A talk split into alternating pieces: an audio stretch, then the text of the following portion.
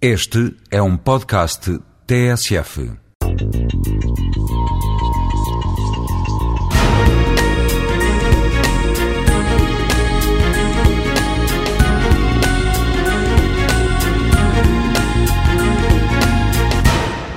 Ele também se aplica quando estamos a falar do ordenamento do território e na forma como nós distribuímos a localização de atividades humanas, as várias funções urbanas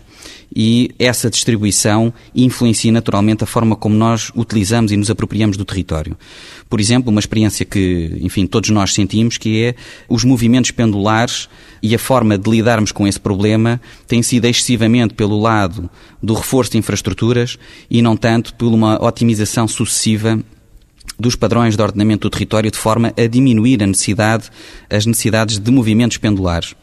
Um outro aspecto muito importante, ainda relacionado com o ordenamento do território e com uh, a ideia de conforto, é a importância da existência de espaços verdes de grande dimensão, com generosidade, que tenham um papel significativo na regulação térmica das cidades e que uh, ajudem, digamos, a equilibrar o efeito de ilha de calor que uh, ocorre nas cidades, porque a utilização de, dos veículos e de equipamentos, etc., está sempre a produzir calor e isso acresce sempre alguma coisa à temperatura ambiente. E, portanto, os espaços verdes, como elemento de regulação natural, digamos assim, é um elemento fundamental. Um outro aspecto importante tem a ver com a inteligibilidade e a facilidade de utilizar o espaço construído. E, desde logo,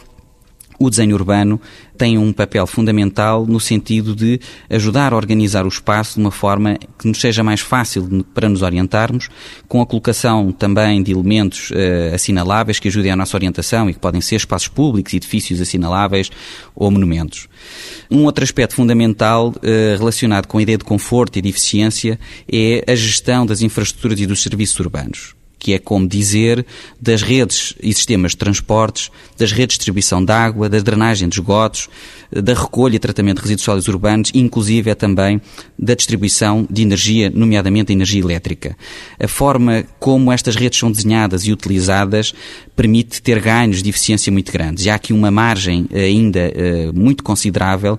que será um desafio, enfim, para os urbanistas, para os engenheiros, arquitetos e cientistas melhorarem e por essa via reduzirem,